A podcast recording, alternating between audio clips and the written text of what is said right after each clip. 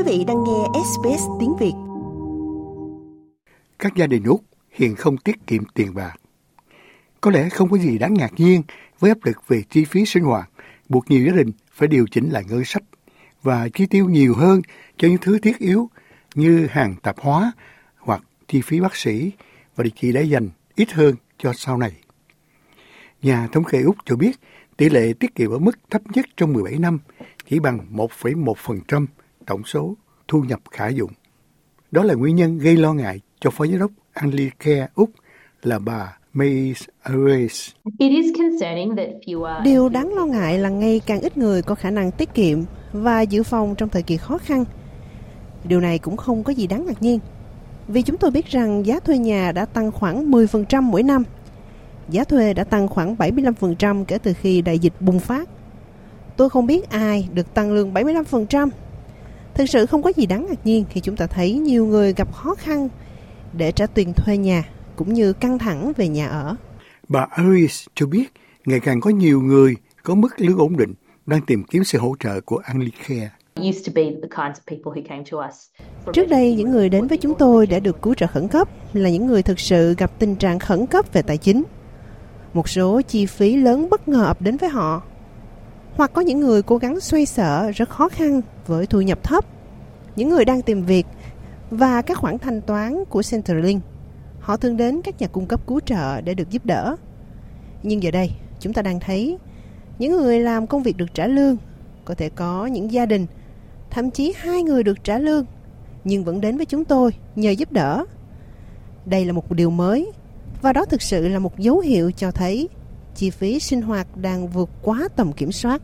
Nhà thống kê Úc đã theo dõi tỷ lệ tiết kiệm trung bình kể từ cuối những năm 1950.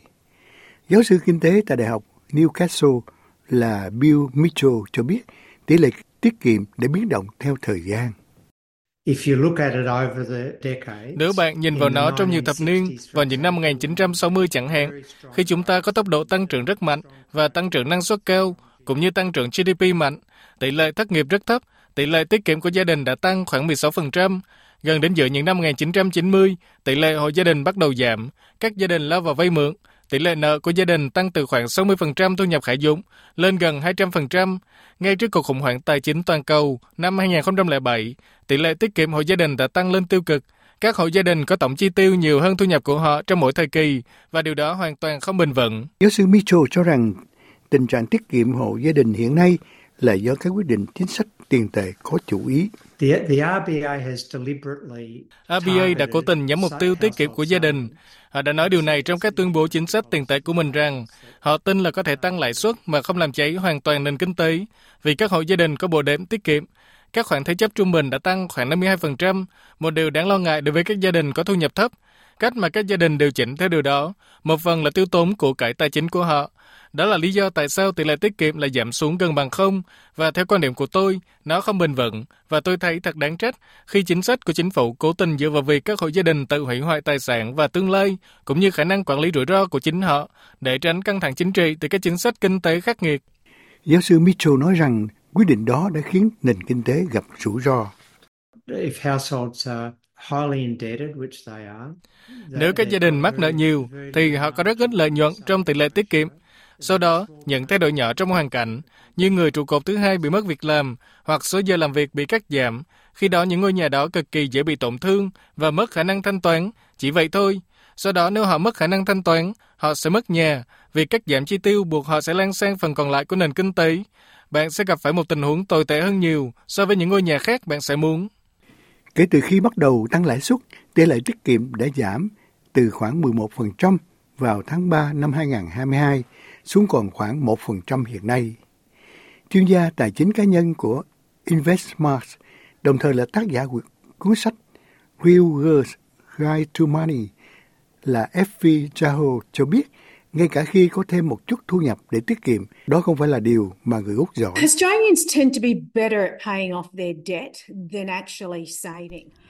Người Úc có xu hướng trả hết nợ, tốt hơn là thực sự tiết kiệm và đó là một đặc điểm về hành vi. Ý tôi là khi bạn nghĩ về điều đó, chúng ta sẽ làm bất cứ điều gì và mọi thứ để đảm bảo các khoản thanh toán thuế chấp của mình được thực hiện. chẳng hạn như hoặc để đảm bảo việc thanh toán mua xe của chúng ta được thực hiện.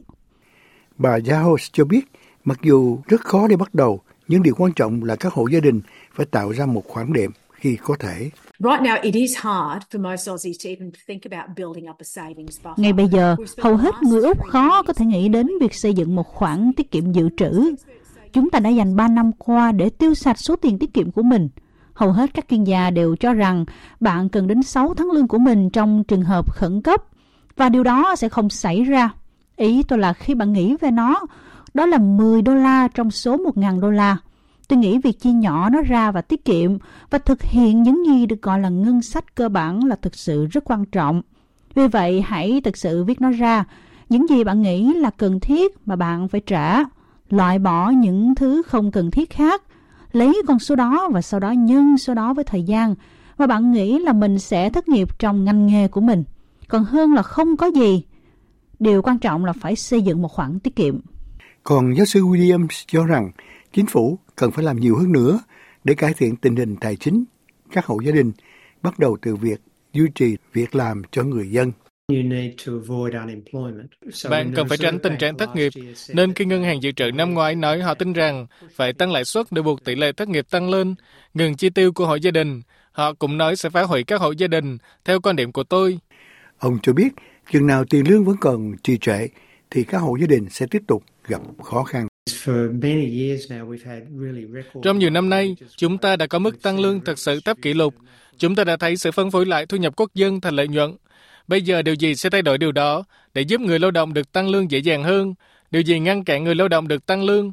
Pháp luật quan hệ lao động có hại và tâm lý đó phải thay đổi để tăng trưởng bền vững và duy trì tỷ lệ tiết kiệm lành mạnh.